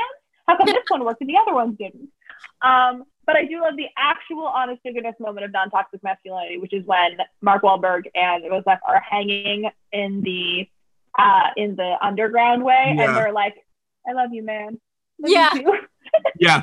I think I thought that was wide great. shot, very quiet, just like That was one of my favorite parts of the movie, not gonna lie. Oh yeah. I also feel like we need to mention there's another team member that they bring in for the smallest stipend of just like ten thousand dollars to like redo Yeah. all of their cars and be part of the plan. He's being vastly underpaid for the work that he's doing. They say Yeah. we need you to fucking like reinforce three Mini Coopers that they can carry. In like a week. Yeah, b- so that they can carry five tons of gold between the three of them. How much you gonna And pay me? drive really fast. Yeah, we're gonna pay you ten thousand dollars for everything. it's like that won't even cover parts. Like that won't cover gas. What are we talking about? And they're like, we're gonna have you come back. He's like, cool, but I need to be like in on it, you know? Yeah, And so they stick him on the Pepsi truck in front of, literally in front of the Oriental Theater. I've never seen traffic like that on that stretch in front of the Oriental Theater. and he Well, is no one on had the control of the, the stoplights then. True. That's but they but they're able to at this point because also we should mention when uh, Norton's new plan goes into effect, there are three trucks that leave from his place. So they don't and know which truck has a motorcycle. each truck has a motorcycle. So we don't know which truck has the gold. I really do, as kind of like silly as it is, I really do like the way they figure it out. Just Yeah. by Oh, seeing, that's like the smartest bit of the entire movie, like bar Yeah. none. yeah, That's when the cool shit. when they're just like, oh, this truck is is like this is the only truck that's weighed down. Mhm. or this is the truck that's weighed down the most. So it's got to be in this truck. Yeah, And the so, only thing I don't like about that is that like it has an algorithm to be like, oh, it's blank inches off the ground. Like all the computer goes like the do do do do do, and it's like you can you can see that that one's lower than the other two. like, you can you can visually tell there's a there's a Basically, difference. what we're saying is Lyle's the fucking worst. Why is he here? Lyle, you have eyeballs. You don't need that. Like the guy. yeah, you know, because they're also using those trucks from Who Framed Roger Rabbit that have got human faces on the front that are like. Also, I feel like I need to we need to circle back around to doesn't it Lyle at one point and correct me if I'm crazy say that he used some one of one of these pieces of like hacking to hack his ex girlfriend He's been tapping his ex girlfriend's phone for years, he for says. years, He's a monster. and this is treated as He's a a monster for bit. several reasons, but that one is the highest. They like high five him for that too. They're like, yeah, baby, exes, am I right? I I that was upsetting to me. And I I really don't upsetting. like Lyle. I don't care for him. Why are you using no. Wi-Fi? Why are you at the airport? Yeah. They also did some interesting cutting. They clearly didn't get enough shots of Seth Green's like close-ups because when they're doing the original planning, when he's hacking the system, they're using close-ups of him at the baggage carousel because it has like the arms and stuff. Oh, I'm like, no. I, I was like, I know that I know where he is at the end of the movie, so I'm like, mm, no, that's a shot that they caught for the finale, and then they realized they didn't have enough close-ups of him acting, so they're just gonna put it in there and pretend no one noticed. Amazing. Oh, that's I did not notice that. That's great. that's fucking hilarious.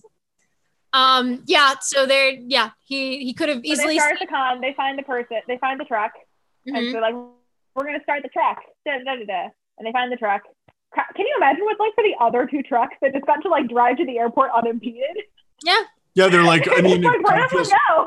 it feels fucking fruitless. It's not like anybody cares about our truck anyway, but like, Yeah. fine.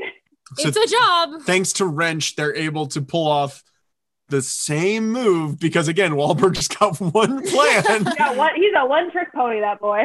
um, but we're about to get into one of the coolest shots in the movie Mhm. where there's this car chase happening. They get kind of like underneath these tunnels in Los Angeles. Norton is in a helicopter, and the helicopter actually flies beneath the bridge Mhm. and is like yeah. facing off against the car that Wahlberg is in. Mhm. And it's an Yeah. actual helicopter under an actual bridge facing off against an actual car. And it looks great. Mhm. Oh, it's cool as hell. Cinematically, that scene cool as hell. So cool. Story wise, he's clearly not driving that helicopter. So Mhm. what is he? There's no a no directions to his uh, pilot, and b why is that Mm. pilot doing this? I feel like they would bail.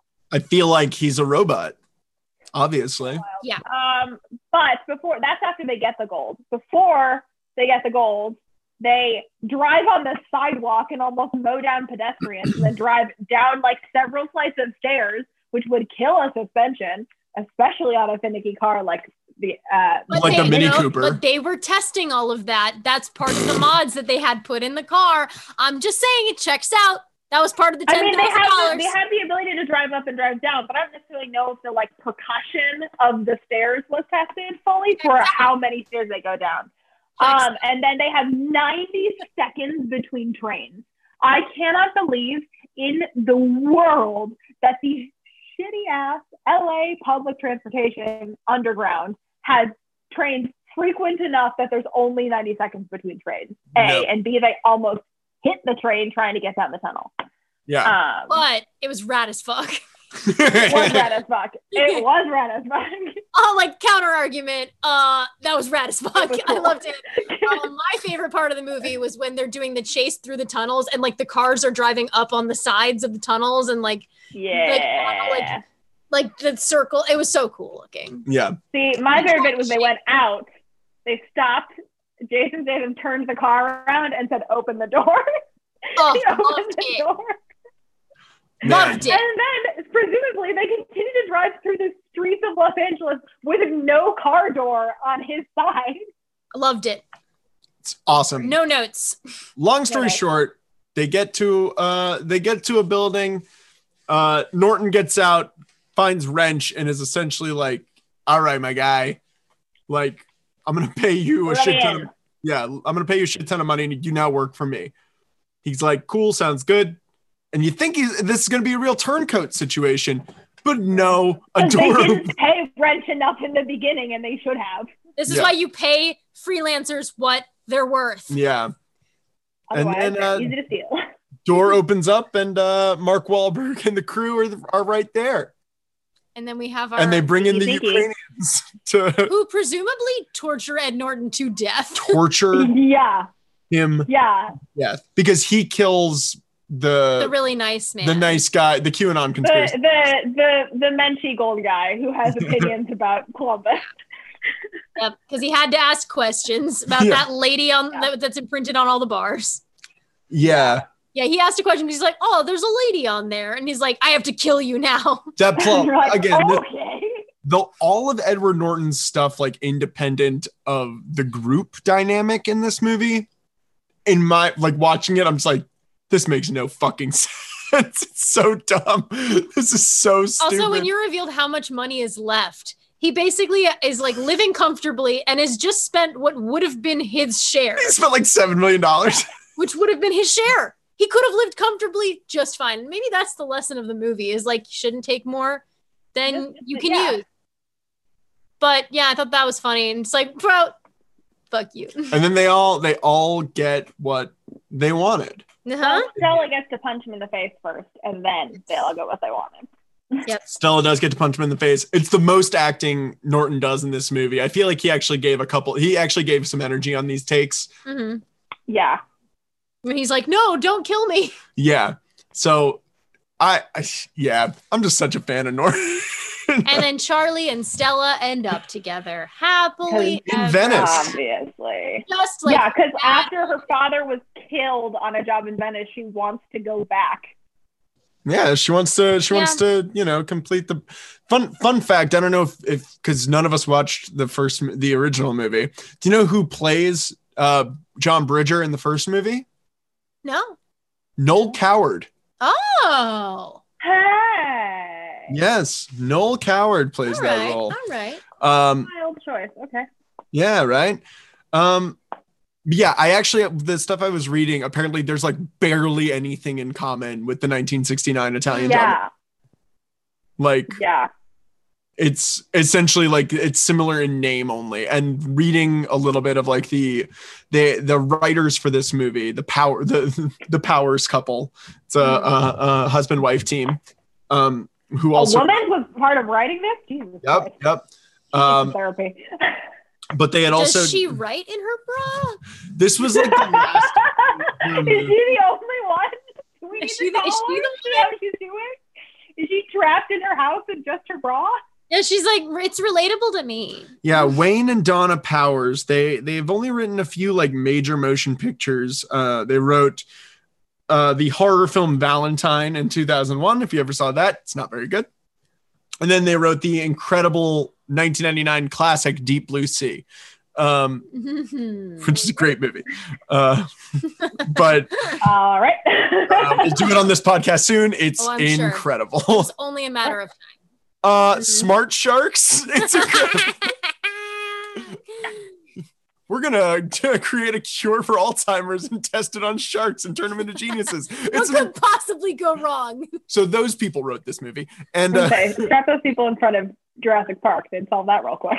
they did the Alex Garland effect for Annihilation, where they watched the first movie once and then we're like, we're never gonna watch it again, and we're just gonna write our movie based on like ideas that we had. What we can remember. Yeah, pretty much. They're like, we don't want it to be the same. Um, because this had just been owned by uh the studio by Paramount, and they were just kind of like, well, I guess we'll we'll do a remake. Like remakes are were kind of starting to happen in the early Mhm. 2000s. Like, guess we'll do a remake of the Italian job. Similarly, also the IMDb uh, track of like uh why Edward Norton hated being on this movie was because apparently he signed a three picture deal when he was doing Primal Fear in 1996 uh, and he just kind of kept like kind of poo pooing scripts until they were like, look, dude, you Like- gotta fucking choose a script soon. Like, or your deal's gonna go up and you're gonna lose a shit ton of money. And he was like, fine, I guess I'll do this. Yeah, seems like this may be a little bit his own fault. Because maybe if he knew that if he didn't do anything else, he would have to do the Italian job. He might have picked some other movies. Maybe, maybe. He's had a crazy career Yeah. and I will forever love him because he's in like two or three of my favorite movies of all time. But Mhm. also I need to sign him, but that's okay. the dude the dude's got got some uh got some issues when it comes to movies um, Yeah. but yeah do we want to guess the budget of this Ooh, film ooh, ooh, ooh, Oh lordy, ooh, ooh, ooh, ooh, ooh. oh lordy. Remind me. 180 in tw- 2013. close 140 in 2008. 40. Son of a biscuit. I worked Yep. on that. Okay, okay, okay, okay, okay, inception cost trying to remember. 160 million in 2010 okay, okay, okay. It was 2003. 90 million. 90 million Mhm. okay lena A lot of practical effects. They destroy a lot of cars. Um, 102. 102 60 million dollars Hey, I was close. Seriously. Ayo. which i was surprised i was surprised it was that low Not a ton of visual effects. yeah all right now how much does this movie make Mm. Well, it didn't get a sequel. didn't get a sequel But it was in talks to do a sequel, and then like shenaniganry cut it down. So it did well enough that there was gonna be a sequel, but there then was going to be a sequel Okay, it's going to be a sequel. I'll say a hundred million. 100 million Mm-hmm. 120. Mm. Lena, you win this one. It made 169 million dollars. Oh wow! They- so yeah, that, yes, of course there was a sequel. Don't be ridiculous. Yeah, apparently even Oh, as wow. even as late as like hmm. 2017, Mark Wahlberg was like, "Yeah, we're still gonna do a sequel to The Italian Job." People are like, nobody It's like, cares. Mark, no one asked you about this. No one asked you about this. He's also has nothing to do. it's it's genuinely one of my favorite things about Mark Wahlberg is if you were to ask Mark Wahlberg or if you were to look up articles about Mark Wahlberg, any movie he's ever done still has a sequel possibly coming out. He's like, "Yeah, we're still gonna do The Departed too. It's gonna be great." yeah. And it's like legit, nobody Yeah, wants man. that. Mark I- Wahlberg, yeah. the tide has turned on you so much. It's not going to happen. The Departed is one of my favorite movies of all time. It's a garbage film. I love it so much, and I never want to see anyone else do anything with that property. Yeah, I have so little memory of that movie. I watched it. it at midnight on a bus driving to Paris. Rewatch yeah. it. It makes anytime I feel homesick for for Boston, I rewatch it, and Oh, it- that's right. That's true. That's knowing that a lot of it was shot in New York.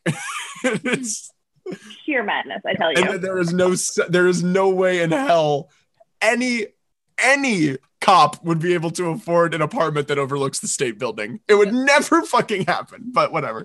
Um, say like everyone lives on the south side or out in Jamaica Plain. Don't be absurd. Exactly. um but yeah uh that's that's the italian job uh the other fun fact i found out about this movie which i feel like i knew but I, i've never gone on it before there was a a ride in like uh oh yeah. theme park they did an italian job stunt course where it was like uh a virtual car track thing Cool. where you were like you and three other people were in like a Mini Cooper car, and then there was like a virtual reality thing, and it kind of like drove you around or whatever, Cool. Aw, you know, because rides. Um, yeah.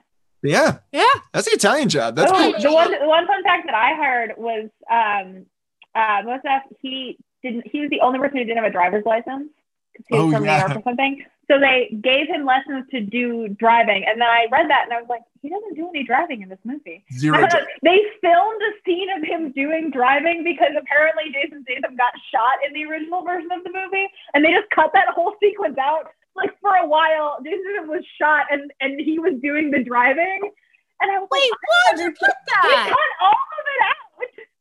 They cut out all because Can those you imagine like having to learn how to drive for this movie and doing all the bit, filming all of the driving, probably being very stressed, and then you get into the movie and they cut it all. Isn't that what happened to Robert Pattinson in Tenet? Like, he went- he Oh was- yeah, he was like he was like I took like so many driving courses because I didn't know how to drive, and then like they cut to a thing with Christopher Nolan. He's like, yeah, his stunt driver does all the driving in the movie. he's like he's like I did all these lessons to learn how to drive backward because you know if you've seen the trailer for Tenet, people are driving backward, and he's like yeah, and I made my like the person who's teaching me like I made them throw up, so they were like maybe not. so like he's like I tried, I get my I tried medal. the other the other trivia fact that I loved reading was all of them had to take like two weeks of driving courses with like stunt drivers Mhm. to learn how to do it, and apparently all like Jason Statham, who's gone on to make several car movies. Can, like, who was just like, yeah, no, sh- hands down, Charlize was the best driver out of any of us, and she apparently got several uh, speeding tickets over the course of this movie because when she would drive home from the set, she would just be going super fast because she'd be in that mode. She's God, she's such a queen. We She's love so her. fucking cool. All right, so in her so 2021, would we recommend Yikes. the Italian that. Job? Lena, I'm going with you first. What do you say? This movie is 18 years old. Feel that in your soul. Yeah, I don't like that at all. This movie can go to war. I again don't like that at all. I mean, here's the thing. What I and I enjoyed completely different things about it watching it now than watching it then. If you have watched it before, go back, do a rewatch. You will a be exposed to the weird toxic masculinity that we were all subjected to in 2003, and b you will find other things that you find more interesting. Mhm. Yeah, That, but like if you've never seen it, you don't need to see it. There are better heist movies. Let it go. Mhm. Let it fade off into the ether. Yeah. I would say if you are uh, a heist junkie and you're like, I've gone through like everything else that I have, like I've gone through all of the Ocean's movies multiple times. I've gone through like every other heist movie I can find. All that's left is the Italian job. Then like go for it. Like if you're still like That's- craving yeah. a heist and you just like you gotta have it, you're jonesing for a heist, which like I have found myself in that situation many times that if you know me, you know that I love a heist. So like while I admit that a lot of this movie is garbage, it's like pizza. It's just like it's still a heist. Like Mhm. yeah, it's garbage, but I'm still Yeah. watching people steal things. So yeah, I, I recommend it. it's like the Domino's of heist I don't. movies. I'm never not gonna recommend a heist movie. When the day that when that day Fair. comes, that movie has to be extraordinarily bad. The bar is very low for me. Um. So I, I have high standards as a heistian. Yeah. With all of that in mind, um, yeah, no, I recommend it. If they do a sequel, could there please please be a train heist? That's all I ask. Ooh, Could there be a train heist and could there be like one more woman? yeah. Or like two, maybe three. Maybe three? if this movie does not pass the Bechdel test, if only because there's not even two women in a scene together. No. Yeah, I'd love to see what F. Gary Gray could do directing a sequel to this now with all of the toys and connections Yeah. that he has as a filmmaker. Um, yeah, I feel like it's it's so weird because I feel like in 2003, this movie really did live in the middle of two of my favorite franchises of all time, the Ocean's movies Mhm. and the Fast and the Furious movies. And like right in the Yeah. center is the Italian. It is Job a cross section. Yeah. it's like not as like adrenaline pumping and fast paced as the Fast and the Furious movies, and it's not as cool and well plotted Mhm. and fun as the Ocean's movies. Mhm. Um, but yeah, I'm I'm kind of on board with both of you. Where I'm, I, I really like what you said, Lena. Where it's like if you have already seen it and you're interested, then yeah, like, and it's like free on something. Like, what do you have to lose? Like, Yeah. throw it on in the background. It's fine. There are a couple really, I think the specifically the boat chase in Venice in the beginning Yeah. and the um. uh, The car stuff at the end is pretty cool. For me, I actually we didn't really talk about it too much because there was nothing really to talk about in the scene. But there's like the test scene where they set up an obstacle course. Mhm. And, And- Charlize throws down. Yeah. And Charlize drives through this obstacle course, and you can tell it's really her driving, and it's like a Mini Cooper going through like you know, Mhm. going upstairs and all these things because they build essentially a model of the interior of Norton's house uh, in this warehouse for her to practice in. I think those two sequences are both really good. Mhm. Like, and not even just kind of like a really good for this movie. I'm like, these are these are really good sequences. Yeah. Yeah. Um, The- but as a the front is movie- awful. yeah, it's like I would recast half of it, completely overhaul the scripts. So what I'm hearing is people like the scenes where people don't talk. I don't like people talking. Yeah, that's the thing. Is like it's a beautiful movie. Could do without the words. Yeah. But Norton's mustache is worth it for me. Uh, and like we always do at this time, is there a modern analog to the Italian job? Lauren, I'm going to Oh. start with you. Me first. Okay, I, I was gonna already said. I'm twisting it. I was gonna do mine based on whatever Lena didn't choose because last time we did the same. we both did the same So I kind of want to throw it to Lena because I feel like we might have the same one again, and I have a backup. Lena, are you also so going I'd to do like, Paddington so too? I, so I'd like to give Lena um the first dibs. All right, Lena, go for it. Um, okay, so I have two, one dumb and one real, as per usual. Um, the Where, uh, you're, my- you're both of mine. I swear to uh, God. one of them is truly like the best part of that this movie is Charlize. Mhm. But this is her like in her baby like first generation Pokemon version of her before she like decided not to give a fuck and decided to like make her own movies and do her own shit. So if you want to see like where she at now, go watch The Old Guard. It's truly the slappy. It's like the it slaps so hard. It's so Mhm. great. Ten out of ten. She's the one leading the crew as opposed to being a side character. Her she is surrounded by non-toxic masculinity and like community and she fights hard and it's great and it makes me happy. Um, my real one is truly like I have high standards about heists and cons because of this. You all need to, everyone listening, and also the two of you, need to go watch the TV series Leverage. Um, Yeah. need to watch yay! I love leverage. Um, I first of all, I own the first series on DVD, Ian, so we'll do a swap. Ooh, Um, yes, I'm about to finish. find. I'm about to finish rewatching The Wire, so I'm looking for something new. I think I had it on DVD. Anyways, um, this is like truly like uh, no holds barred, bar none. My favorite, one of my favorite TV series of all time. It has squads. Um, it has deep like found family. It has it's about a team of thieves um, headed by um, Timothy Hutton's character, who used to be a good guy, and then he gets this group of thieves together and like goes and they find people who've been wronged by like Goliath and corporations like that, and then basically cons all of those like CEOs out of their money and all of their reputations, destroys the company, and like gets like justice done for those people who have been wronged. Um, there's actually there is one that's about them going undercover as magicians.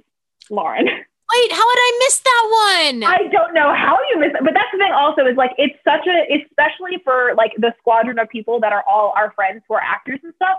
It is five actors having the most fun they've ever had in their life every episode for five seasons That's because awesome. every because they're playing really good base characters, and then every single one of those characters will take on a role or like have a con character, and so it's like all of them are like this person's gonna get to be like a cowboy this episode. They're gonna do some dumb stuff. This one's gonna be a like they, my one of my favorite ones in the first season is called the wedding job. They're all named like the something job. Mm. Um, and this is one where they're a family was done wrong by this mafia family, and the mafia boss's daughter is getting married. So they basically take over her wedding and use it to steal all of the mafia's money. And so like Timothy Hutton's character plays the priest at the wedding and just like wanders around wearing a vicar's collar for the entire thing. And Hell yeah. like, one of them's the DJ, one of them's the caterer, the uh, the thief girl um, is like the dress alterer. It's like it's it's all of them. It's always super constructed worlds, and all of it is like most of the villains are all taken from like ripped from the headlines of just like there's a ton of like Bernie Madoff esque stuff that happens in season two, but it's all like in reality. And 90% of the time, they're like, wow, that villain is super chill, chewy, and like they go ham. It's like, cool. We toned it down from the shit the real people say. Um, Yeah. So that's great. It's a lot of like co- communal like support. This is like all of that kind of like down with the CEOs. So that always is like very heartwarming. Um, and then like they have a good hacker. My favorite, one of my favorite characters of the squad is um, the hacker Alec Hardison. This is um, an actor named Aldis Hodge. Love him. Um, he just Good was in um, One Night at Miami. I have loved this man since this TV series came out in 2008. Lena and, and I I've bonded been over our love waiting for people to get on my level. And like at, of the last three years, he's like skyrocketed, and I'm so proud of him. Um, but like he was cast in this movie on his 21st birthday, so he was a baby in this movie, and he's all he was already like ready to throw down. Secondarily, as a or quadrilarily or whatever the fuck, this is my monologue.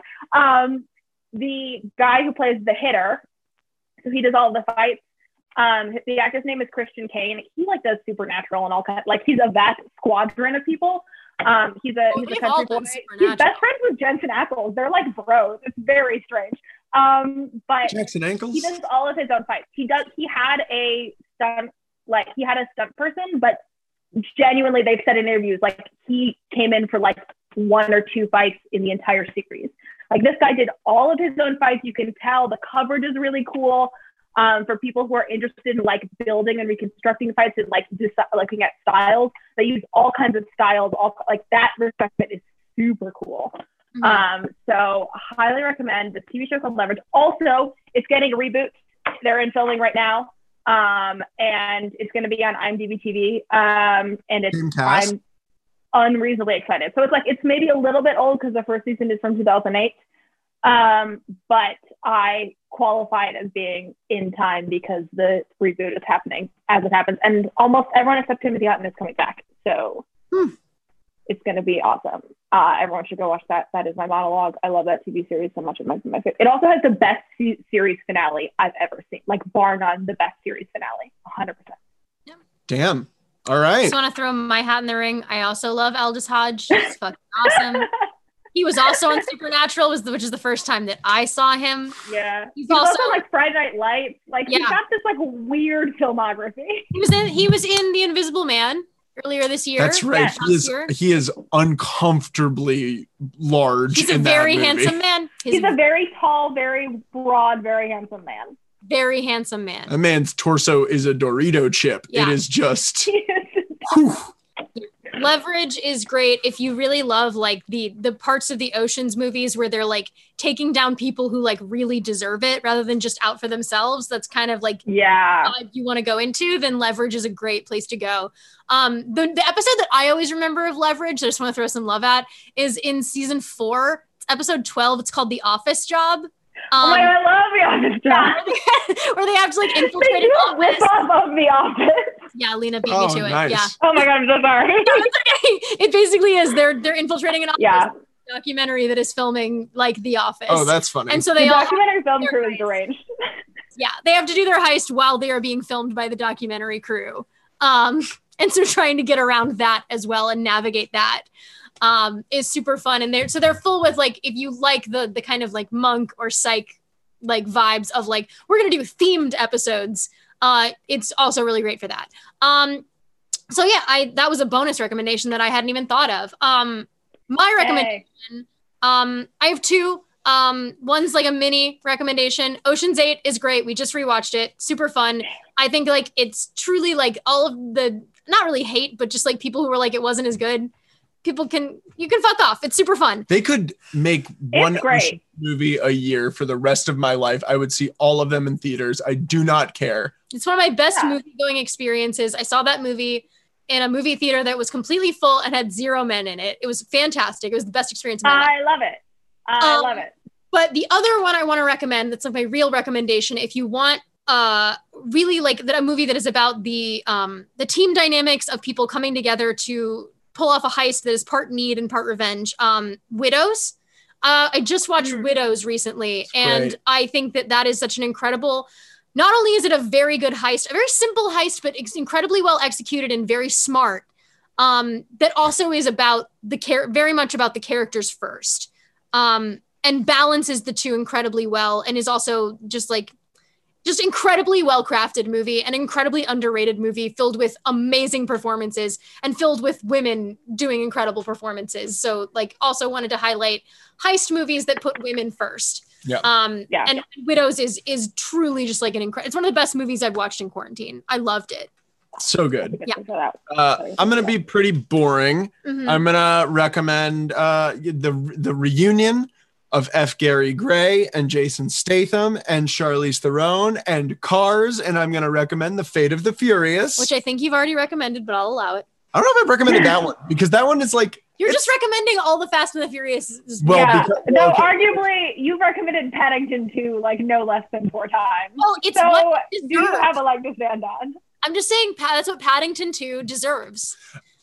but admit it, maybe, of all time. maybe, maybe the fate of the Furious is the Paddington 2 of Ian's heart. Great, Ian. Go ahead. I will not interrupt you. it is not, but it's it, it's very much in the middle of that franchise in terms of quality, but it's still like it was on TV like two weeks ago or so, and I hadn't Mhm. really seen it since like when it first came out on streaming because we saw it in theaters. Yeah. And I like turned it on, just like, yeah, whatever, I'll turn on a bit of the Fate of the Furious.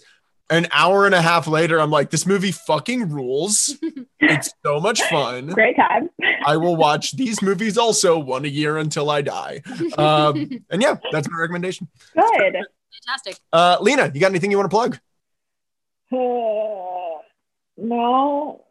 Why would I don't watch the Vanish? Listen to the Vanishing Acts. That's all I got. then watch it. Uh, Lauren, anything from you? Uh, yeah, I want to plug the Vanishing Act, um, which I plug every single time. Uh, Um, in case you are, this is your first episode joining us, Ian and I uh, produce. for all these big Italian job I heads. guess she, like for everyone yeah. fan of heist films. Um, we also have a scripted podcast that is also available for free. Wherever you're listening to podcasts right now, you can find it right now. Um, we have a new set of episodes coming out right now. We're in the middle of our act two, where we have new characters, we have a new setting, we have brand new music and brand new actors. Um, and we're very excited with where that's going. We're in the middle of production for our next stage of things. We've got lots of announcements coming up. Um, you can find us at Vanishing Pod on all socials, basically, and at vanishingpod.com. Um, but that's that's a whole different type of podcast that we do that we also really love doing. So yeah. Yeah. As someone with no stake in it, Yeah. it slaps. Aw, thank you. Uh, I just want to take the time to shout out uh, the Living Force, which is Eric's other podcast uh, Mhm. with Utini. Go check them out uh, for all of your extended universe Star Wars needs. Uh, we've also uh, Lauren and I guested on a couple of other movie podcasts. We guested Mhm. on No Highway Option, which is a really really fun movie podcast that compares movies to The Pacifier. Highly recommend go checking them out. Classic Vin Diesel film. Yep. And then if you listened to our League of Extraordinary Gentlemen episode last week, you heard Madison R. Jones and Mike Knoll from the Equalizers podcast, where uh, you go on to their show and you pitch a sequel or prequel to a movie that does not have a prequel or a sequel. And we got to do that for League of Extraordinary Gentlemen. They returned the favor by coming on our show and just talking about the movie. Um, but I highly recommend those two podcasts. They're great. Mhm. Uh, uh, you know, we want to give boosts to newer indie podcasts. Yeah. Um, that's all I got. Folks, wear masks, wash your damn hands, brush your teeth, be goddamn cordial to each other. Stay home. Good lord. Yeah, if you can, stay it's home. snowy outside. Yep, stay warm. Yeah. Bye, everybody. Uh, pull a heist. Bye. Bye. Do crime.